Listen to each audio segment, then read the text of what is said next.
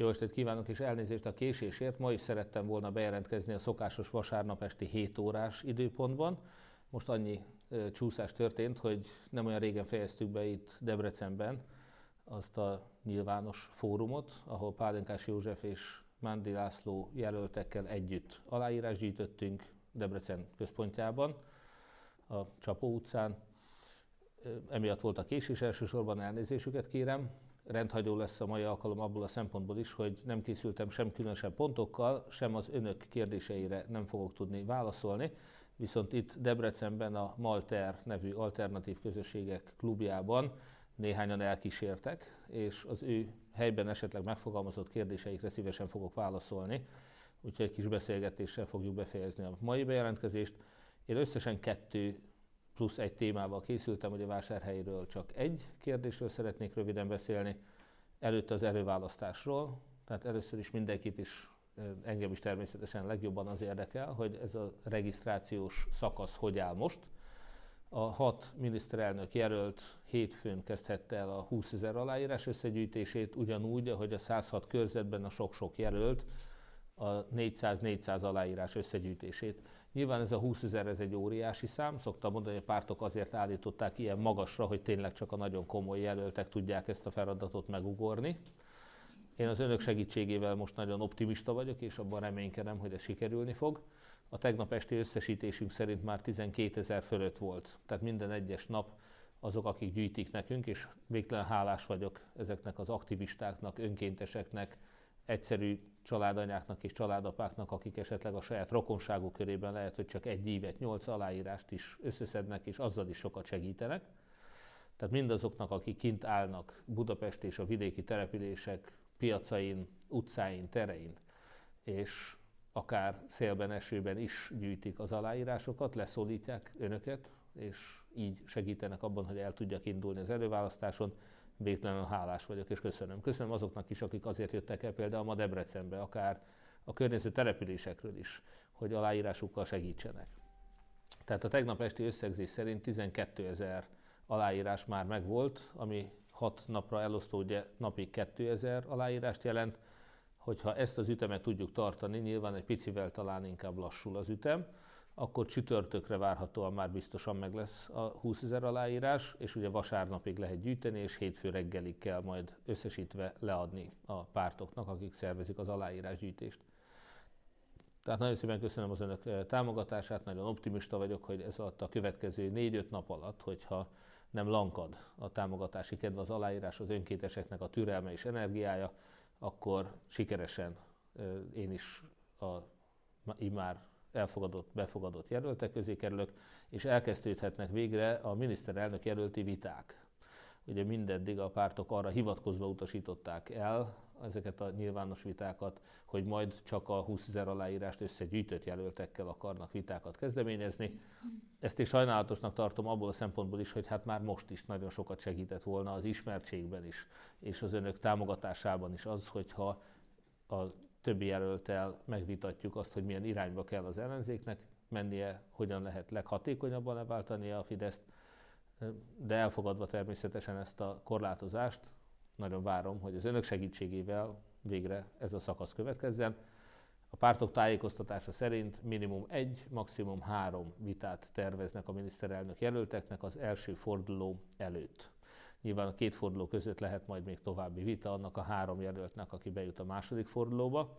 Természetesen majd ott a szavazásnál, hogyha optimistán előre tekintünk, akkor nekem is az lesz a célom, hogy bekerüljek a három jelölt közé.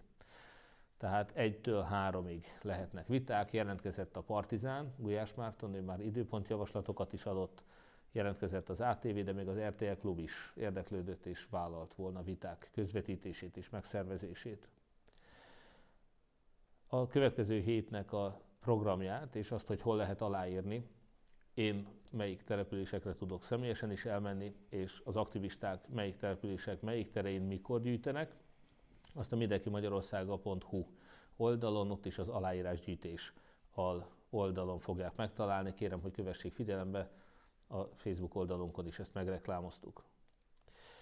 A második kérdés, amit szerettem volna önöknek röviden összefoglalni, hiszen egy néhány hónappal ezelőtt volt néhány olyan vasárnap esti bejelentkezés, amikor csak egy témát vettünk gorcső alá. Ilyen volt elsőként azt hiszem a korrupció, másodikként, ha jól emlékszem, a szegénység kérdése. Most ma Békés Csabán egy fiatalember kérdezett rá az oktatásra, az oktatás helyzetére, a diákokra és a tanárokra.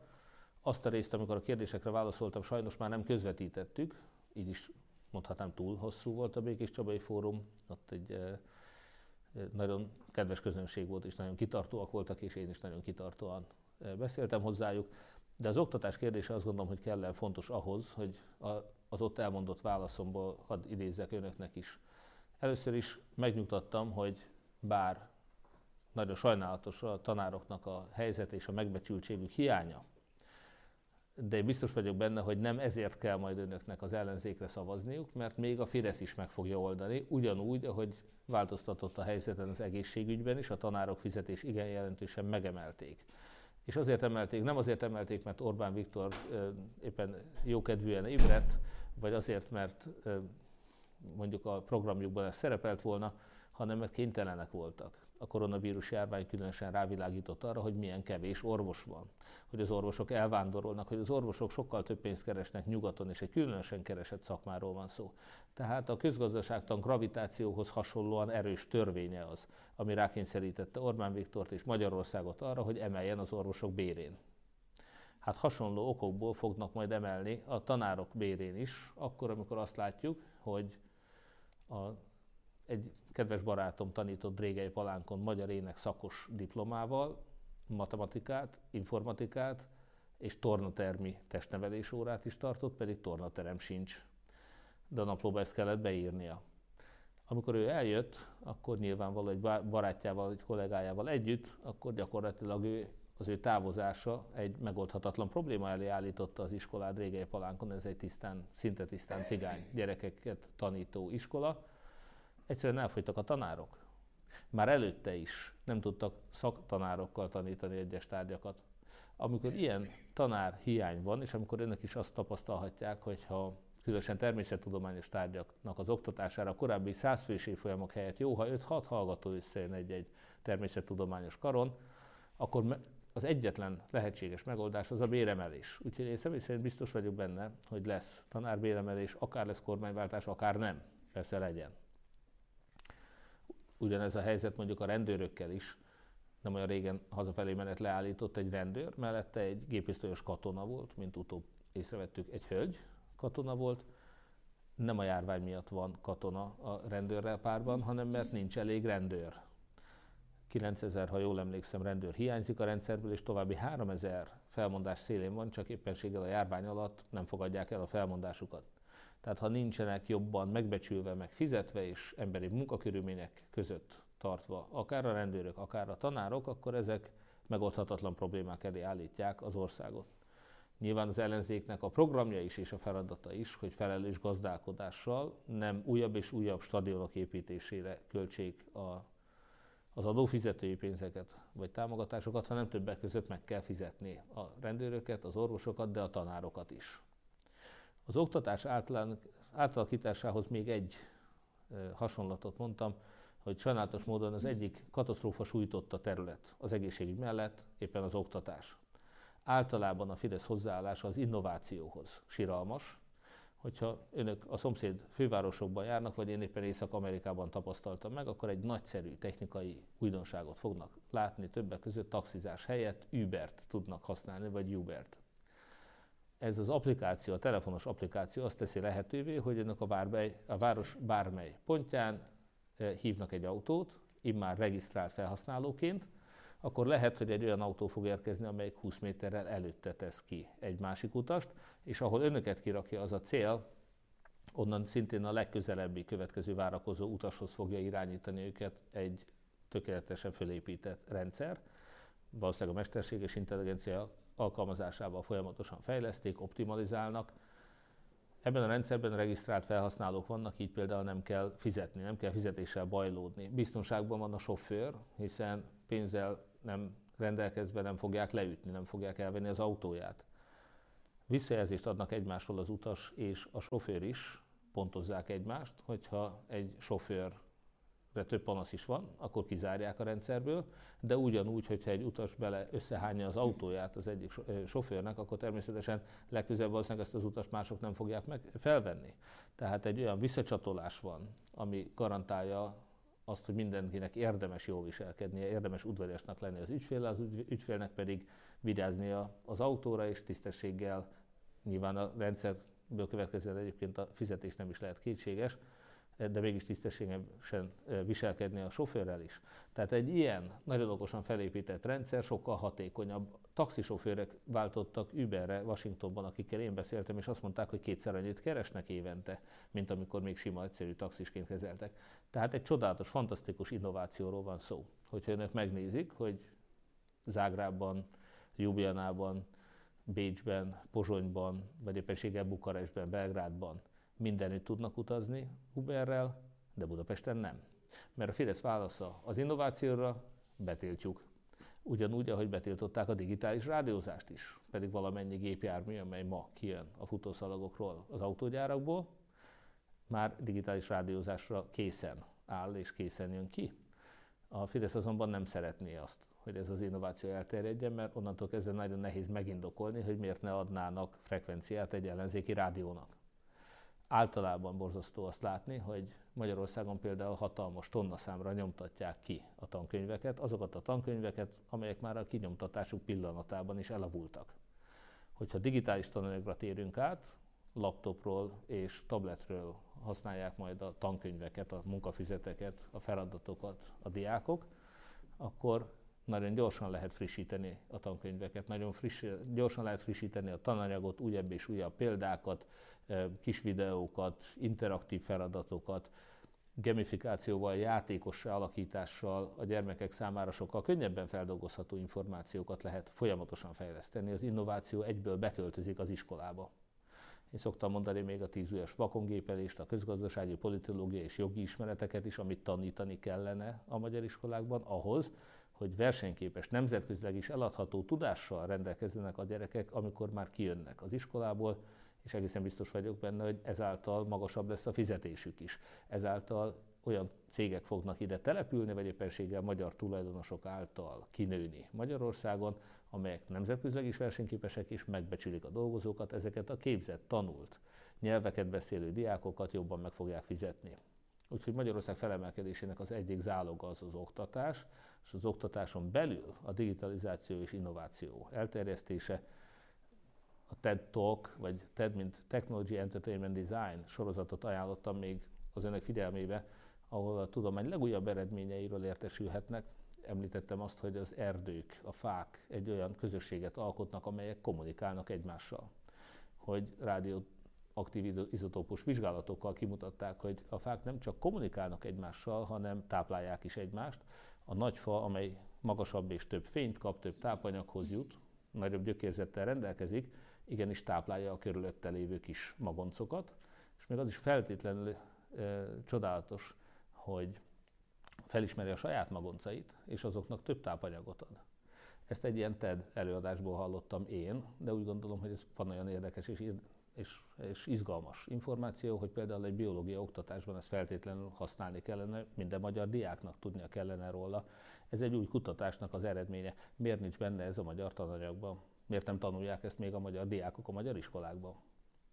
De hát lehetne még nagyon sok példát mondani erre. Én azt gondolom, hogy ha kinyitjuk azt a versenyt, azt az innovációt a magyar oktatásban, amit a Fidesz bezárt, akkor a magyar diákok föltétlenül okosabbak, felkészültebbek, elfogadóbbak, azt gondolom, hogy szeretetteljesebbek is, és leginkább felkészültebbek, globálisan versenyképesebbek lesznek, és magasabb fizetések lesznek. Magyarország gazdasági fejlődésére is rendkívül jótékonysággal fog ez hatni.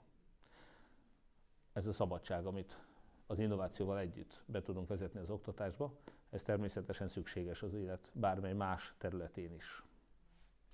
Hát a másik kedvenc területemet most nem fogom kifejteni, de a cigány felzárkóztatásról is elmondtam azt, hogy akár akarjuk, akár nem, akár szeretjük, akár nem. 2050-re várhatóan minden második magyar gyermek cigány származású lesz, hogyha nem tudjuk őket akár a mély szegénységből is felemelni, hogyha nem tudunk nekik felemelkedési lehetőséget nyújtani az oktatás által az iskolákban, akkor ennek az országnak nagyjából vége.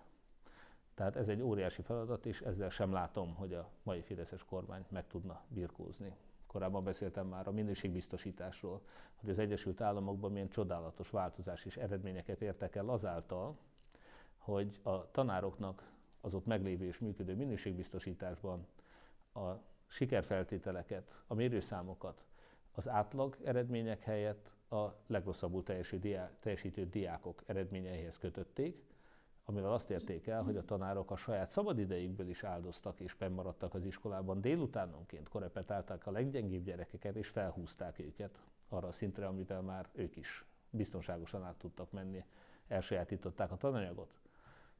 A nyilván militáris hagyományairól nagyon jól ismert Egyesült Államokban ezt a törvényt No Child Left Behind-nak hívták, azaz nem hagyunk hátra gyermeket. Én azt gondolom, hogy számunkra ugyanez a megoldás, és ezt igenis be kell vezetni a magyar oktatásban és ezzel nem csak a cigányokat fogjuk felhúzni, hanem a teljes magyar oktatás színvonalát is megemeljük. Végezetül megemlítettem, hogy Lengyelország az egy másik illiberális ország, amelyet jogosan lehet sok mindenért kritizálni, de nem csak a töretlen gazdasági fejlődés a példaértékű, hanem az is, hogy a PISA felmérésekben az OECD országoknak az oktatási területen mért eredményeiben Lengyelország folyamatosan javult, folyamatosan emelkedett az elmúlt években, és már elérte szinte a skandináv országok színvonalát. Pedig ez is egy kelet-európai ország, ez is egy illiberális demokrácia, és mégis kiválóan teljesít oktatásban. Ugyanezzel párhuzamosan Magyarország 2005 óta folyamatosan romlik. 2005 óta csak egy tárgyban, a természettudományokban voltunk az OECD átlag felett egyszer, és azóta már folyamatos romlással ott is alatta vagyunk matematikában és szövegértésben pedig folyamatos romlással folyamatosan az OECD átlag, vagy, átlag alatt vagyunk. Tehát sajnálatos, hogy ahogy mondtam, az Orbán kormánynak a teljesítménye, és már az előtte lévő kormányoknak is természetesen a teljesítménye az kétséges volt. Az Orbán kormány esetén kezdett el kimondottan romlani, sajnálatos módon, tehát még a 2010-es eredmények is folyamatosan romlottak, és addig azt lehet mondani, hogy még az OECD átlaghoz közel voltunk. Ha ezzel nem tudunk változtatni, akkor sajnos Magyarországon tartósan, nem csak egy kiüresedő, elnéptelenedő, előregedő, nem csak egy korrupt, hanem egy gazdaságilag is rendkívül szegény országban fogunk élni. És az oktatás az kulcsterület. Hogyha bármilyen kormányban egyszer lehetőségem lenne, akkor ez az a terület, amivel például szívesen foglalkoznék. Azt gondolom, hogy ide egy jó menedzser, egy olyan ember szükséges, aki el tudja érni azokat a célokat, amit kitűznek neki, vagy amit kitűz saját magának. Végezetül egy hódműzővásárhelyi témára szeretnék áttérni. A Fidesz most egy új dizájnnal, egy hasonlóan aljas, hazug támadó szóra szórt be a postládáinkba vásárhelyen, amelyen most éppen Sebők Pap Imrét kritizálják és próbálják letámadni egy olyan telekvásárlásért, amelyet mi teljesen transzparens módon és nyilvánosan hirdettünk meg, amelyre bárki pályázhatott volna, bár csak egy ajánlat érkezett, és amelynek a telekeladását a fideszes képviselők is megszavazták valamennyien a város önkormányzatában, a közgyűlésünkben. Tehát nyilvánvalóan teljesen transzparens és korrupciómentes módon egy kertvárosi zárt kertért. Nem egy telek, ahogy Nagy Attila állította a múltkori lakossági fórumunkon, hanem egy zárt kert, amelynek a beépíthetősége maximum 10 négyzetméter, tehát egy fészert, vagy amennyiben Lázár Jánosnak továbbra is komoly vizelési problémái lennének a vásárhelyi közvilágítás színvonalának javulása miatt, és nem tud a köztéren könnyíteni magán, akkor esetleg egy toj-toj WC-t el tud helyezni Nagy Attila, de másra ez a telek nem alkalmas. Sebőpap Imre, ahogy itt olvashatjuk, a város egyik legtehetősebb embere. Én azt gondolom, hogy Lázár János vagyonához természetesen nem mérhető Sebőpap Imrének a vagyona. Ő nem gazdagodási szándékkal vette meg ezt a kertet, hanem meglehetősen ápolatlannak, gondozatlannak találta, és úgy gondolta, hogy ha ő megveszi, a városnak a talán 14 éve eladásra kijelölt, de eladatlan telkét, akkor ő gondozni fogja azt, lenyírja a füvet, néhány fát odaültet, és hát nyilvánvalóan fizeti az építményadót is. Nagy Attila ezt irigyelte meg, és az itteni 380 ezeres vételára helyett ajánlott 500 ezer forintot, a Primre pedig boldogan mondott le erről a teherről, innentől kezdve Nagy Attila fogja majd az ingatlanadót fizetni és nyírni a füvet. Természetesen föltételezem, hogy kiváló színvonalon és minőségben, úgyhogy köszönjük szépen Nagy Attilának, hogy ezzel is komolyabb bevételhez juttatja a várost, és további 120 ezer forintot ad a városnak. Pardon. Azért azt el kell mondjam, hogy Sebőpap Imrének nyilván a jelenlegi vagyoni helyzetében egy 380 ezer forintos telek az nem volt tétel, tehát ő ezen nem meggazdagodni és nem nyerészkedni akart, de hogyha Nagy Attila szerint ezen lehet nyerészkedni, akkor ám tegye. Azt is írják, hogy Sebőpa Hümre hihetetlenül meg van fizetve, mindjárt megkeresem azt a mondatot, amelyet ír ez a propaganda kiadvány. Tehát a mi múltjunk és korrupciónk az, hogy mi megpróbáltunk egy közel 300 négyzetméteres Pákozdi Ferenc utcai telket bagóért átjátszani Hódmezővásárhely egyik leggazdagabb emberének, a városi, aki a városi cégek felsővezetőjeként már így is haszonélvezője a márkizai korszaknak. Nos, a haszonélvezetről annyit, hogy Sebőpa Hümre az egyik önkormányzati cégünk igazgatóságának az elnöke, a másik cégünk igazgatóságának a tagja. Bizonyára ez a haszonélvezet, ez önök számára is azt jelenti, hogy mint a Fideszes korszakban ezek az emberek egy millió fölött kerestek. Kérdezzék meg Kulik Jenőt, vagy Kovács Pált például, hogy más nem mondjak. 1 millió forint feletti fizetés az valóban haszonélvezetnek minősíthető. A Fideszes korszakban így működtek a cégek vásárhelyen. Most ez a fizetés ez 70 ezer forint, nem 1 millió forint. Tehát nincsen haszonélvezetről szó, de még jobbat mondok önöknek, Sebőpak Imre ezt a 70 ezer forintos havi juttatást sem veszi fel. Ő teljesen ingyen dolgozik a városnak önzetlenül. Hát ez az a kultúra, amit a fideszesek el nem tudnak képzelni, hogy valaki nem meggazdagodni és nem lopni akar, hanem a városát akarja segíteni. Ez Nagy Attilának és fideszes barátainak eszébe sem jut. Föl sem foghatják. Tovább megyek. Sebőpap Imre és Kendi Imre. Olyan nagy vonalak voltak, hogy a régóta elhanyagolt és a Tremtrén által sújtott, a Tremtrén építkezés által sújtott területen, a Hősök terén, a régóta meglévő, ám nagyon régóta nem működő szökőkutat a saját felajánlásukból felújítják, a Tramtrain projekt által elvágott lefogyóvezeték helyett egy szikasztóárkot építettek ki, hogy víztakarékos legyen ez a szökőkút, ezért egy vízforgató berendezést is beszereztek és elhelyeztek ebben a kútban, és még egy világítást is beépítettek, amivel egy sokkal szórakoztatóbb, szebb környezetet fogunk majd itt kialakítani a város szívében, a Tramtrain megállónál a városi buszközlekedés központjával szemben, ennek mintegy 10 millió forintos költségét Sebőpap Imre és Kendi Imre fölajánlották a városnak ingyen.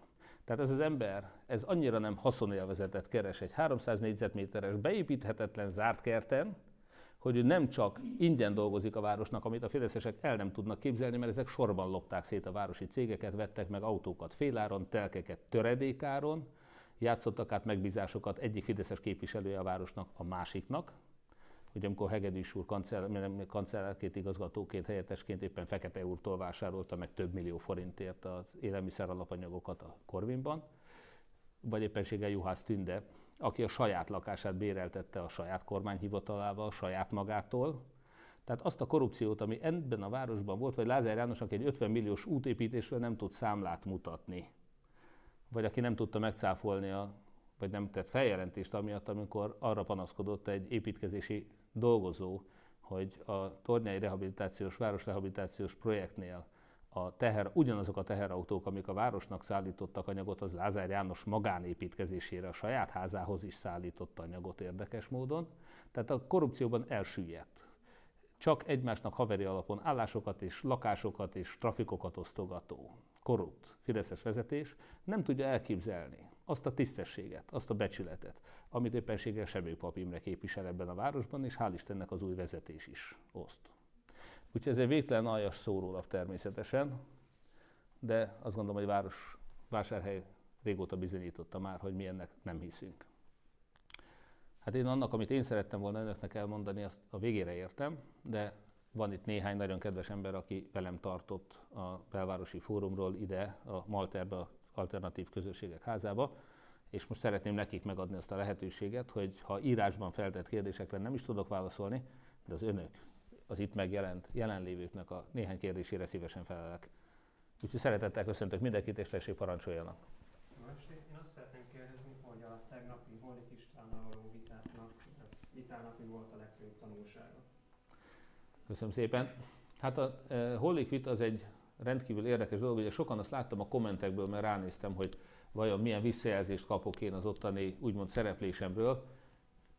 Egy, e, mint bizonyára sokan látták és szóvá is tették, ugye engem is fölidegesítő vita volt, tehát én bevallom őszintén, hogy nem tudtam egészen a nyugalmamat megőrizni a vitának számos részletében, és ez egészen biztosan hiba és gyengeség részemről. De amin sokak számára nem derült ki, ez egy Fideszes fesztivál. Tehát az, hogy ellenzéki politikusként, ráadásul jobboldali ellenzéki politikusként valaki besétál egy Fidesz fesztiválra, és ott vitatkozik a kormány szóvivővel, tehát ez nem egy átlagos Fideszes képviselő, hanem ez a magyar Fideszes kormánynak a kormány szóvivője, akivel vitatkoztam. Egy olyan műsorvezetővel, aki ugyan az ATV-nél dolgozik, de aki egészen tendenciózus módon mindig hagyta Hollik Istvánt folyamatosan a propaganda szövegeit végigmondani, amikor azonban az ott elhangzott négy-öt hamis állítást próbáltam cáfolni, akkor engem már az elsőnek a cáfolatánál is félbeszakított. Tehát nyilván ez egyrészt egy, és bocsánat, a közönségről se feledkezzünk el, tehát eléggé válogatott közönség volt, eléggé válogatott besz- kiabálásokkal és beszólásokkal, ami ugyan ugye a mi mikrofonunk miatt e, nem haladszodott, de ott ülve meglehetősen zavaró volt. Úgyhogy nyilván egy ilyen e, környezetben azt gondolom, hogy e, viszonylagos hogy magam részéről legalábbis azt gondolom, hogy viszonylagos sikerrel szerepeltem. Megint csak azt mondom, hogy ez minden relatív, tehát én persze jobb lett volna, ha még nyugodtabban tudom elmondani a mondani valómat, de azt is láttam, hogy egyrészt a műsorvezető saját maga szólított fel arra, hogy nyugodtan vágja közbe. Erre szükség is volt, mert az időt és válasz lehetőséget nem is adtak. Így aztán nagyon nehéz volt átvinni üzeneteket, nyilván nagyon sok mindent szerettem volna elmondani, amit nem hagytak. Végül szóvá is tettem a vita után Hólik Istvánnak, hogy nagyon szeretném, hogyha egyszer Hódműzővásárhely főterén egy nyílt színpadon mindenki előtt egy független, elfogulatlan műsorvezetővel, mondjuk éppenséggel egy olyan számlálóval, ami gondoskodik arról, hogy ugyanannyi időt kapjunk a megszólalásra, egy ilyen nyílt vitára is kiállna velem, ő azt ígérte, hogy természetesen áll rendelkezésre, úgyhogy mi ezt a vitát meg fogjuk szervezni. Ha nem, nyilván az időjárástól függően ez lehet, hogy nem a főtéren lesz, mint ahogy most augusztus 20-án is volt egy közéleti beszélgetésünk, és az előző években rendszeresen, hanem mondjuk a művelődési házunkban, ahol éppenséggel Puzsér Roberttel vitatkoztam egy alkalommal, akkor ott. Tehát mi lehetőséget fogunk adni arra Hollik Istvánnak, hogy kontrollált, igazságos, egyenlő körülmények között vitassuk meg ezeket a pontokat. Talán a legfőbb előnye most azon kívül, hogy én rendszeresen szoktam megszólalni például a Pesti TV-ben, vagy bármilyen olyan médiumban. Most is adtam interjút egyébként eh, Szarvas Szilveszternek. Biztonság kedvéért fölvettük mi is ezt az interjút, nagyon kíváncsi vagyok, hogy mit fognak kivágni belőle, mi megy le ebből az interjúból.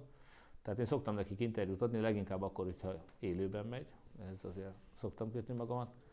Ez a mostani szereplés ilyen volt, ez élőben ment, tehát én elfből nem mondtam erre nemet.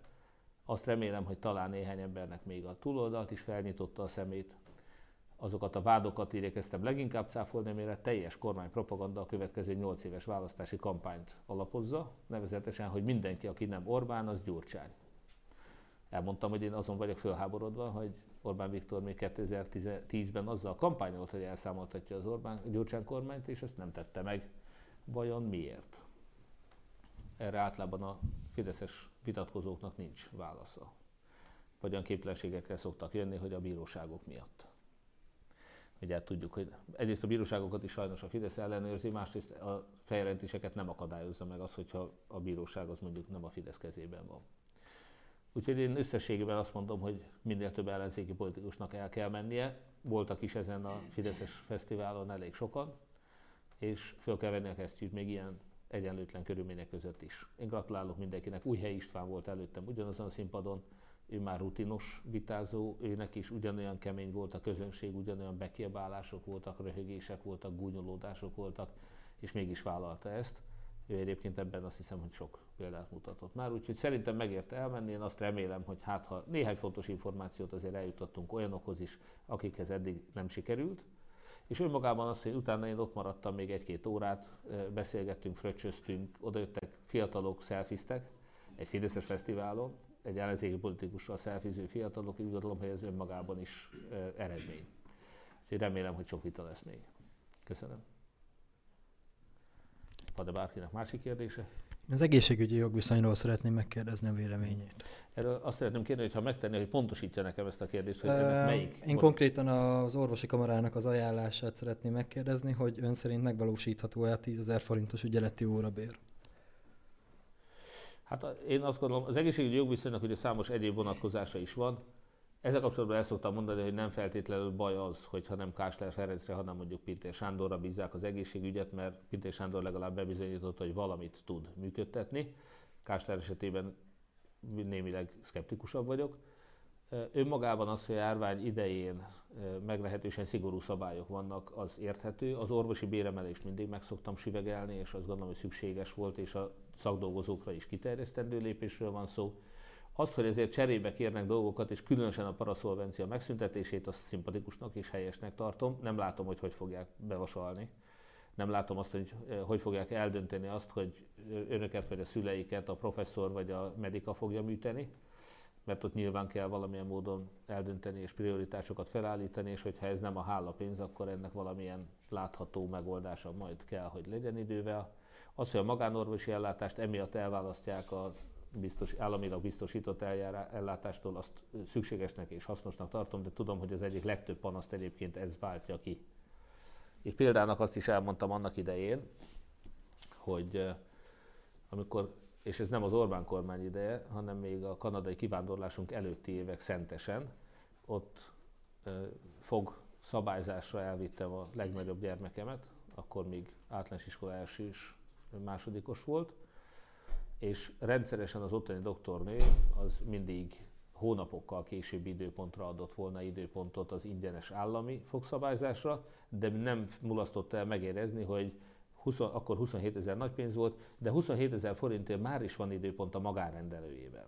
Tehát gyakorlatilag azért volt valaki az állam alkalmazásában az állam által fizetve, hogy nem működjön az állami, bedugítsa az állami csatornát, és mindenkit áttereljen a magáncsatornájába, ahol ő a saját jól kereső jövedelmező foglalkozását űzhette. Tehát ennek nyilvánvalóan véget kellett vetni, és nagyon remélem, hogy a mostani Fideszes döntés ezt el fogja érni, hogy ez egy pozitív, sikeres változás lesz. Tudom, hogy ennek a röghözkötöttségnek, illetve a változásnak körülbelül azt hiszem 5000 fölmondás lett az ára. Ezzel együtt is azt gondolom, hogy ez valószínűleg szükséges volt, még ha a járvány helyzetben ez egy rendkívül visszás intézkedés is volt, amennyiben az eredményeket ez meg fogja hozni. A másik olyan, amit még előre bocsátanék, ugye ez a kötelező oltás. Hogy most, amikor a Covid oltást kötelezővé teszik az egészségügyben dolgozóknak, ez nagyon sokak számára népszerűtlen, és nagyon könnyű lenne nekem ellenzékiként azt mondani, hogy engem ez fölháborít és tiltakozok ellene. Többek között az én feleségem is dolgozott egészségügyben, és tudom, hogy például a hepatitis ellen is kötelező oltatni magukat az egészségügyben dolgozóknak. Azt nem tudom megítélni, hogy a Covid oltás mennyire kiérlelt és megbízható egészségügyi kockázatoktól mentes terápia, bár az egész világon most már azt gondolom, hogy meglehetősen nagy számban alkalmazták de önmagában az, hogy kötelezővé tehetnek védőoltásokat egészségügyben dolgozóknak, ez megszokott világ minden országában és Magyarországon is. És akkor az, a, az ügyeleti óradíj mértéke az pedig úgy gondolom, hogy attól függ piac, közgazdaságtan, kereslet és kínálat. Tehát amennyiben ez szükséges ahhoz, hogy legyen kellő számú ügyeletben dolgozó orvos, akkor természetesen ez egy reális és elérhető szám. Maga az összeg egyébként nem felháborítóan magas, én azt gondolom, hogy egy eh, kőműves szakmunkás eh, manapság már több ezer forintot keres óránként. Egy gyárban a legegyszerűbb fizikai munkásoknak is ezer forint felett fizetnek óránként. Egy olyan felelős beosztásban, ahol mondjuk éjszaka életeket is kell esetleg mentenie valakinek, a 10 ezer forint az nem tűnik irreálisan soknak. Ha az egészségügy általunk is várt reformjában a piacosítás erősebb tendenciát kap, a minőséget meg fogják fizetni nyilvánvalóan, és az ügyfeleknek magas színvonalú ellátást fogunk biztosítani, ez a garancia véleményem szerint. Akkor meggyőződésem szerint minden orvos Magyarországon sokkal jobban meg lesz fizetve, meg lesz becsülve, és reméljük, hogy a munkakörülményei is javulnak, a betegeknek pedig nem kell majd élelmiszerért, gyógyszerért vagy éppenséggel WC papírért is a rokonokat riasztani, hogy ők hozzák be a kórházba, hanem ezek természetesen járni fognak annak, aki egészségügyi ellátásra szorul. Van esetleg bármilyen más kérdés még? Tessék Én esetleg egyet.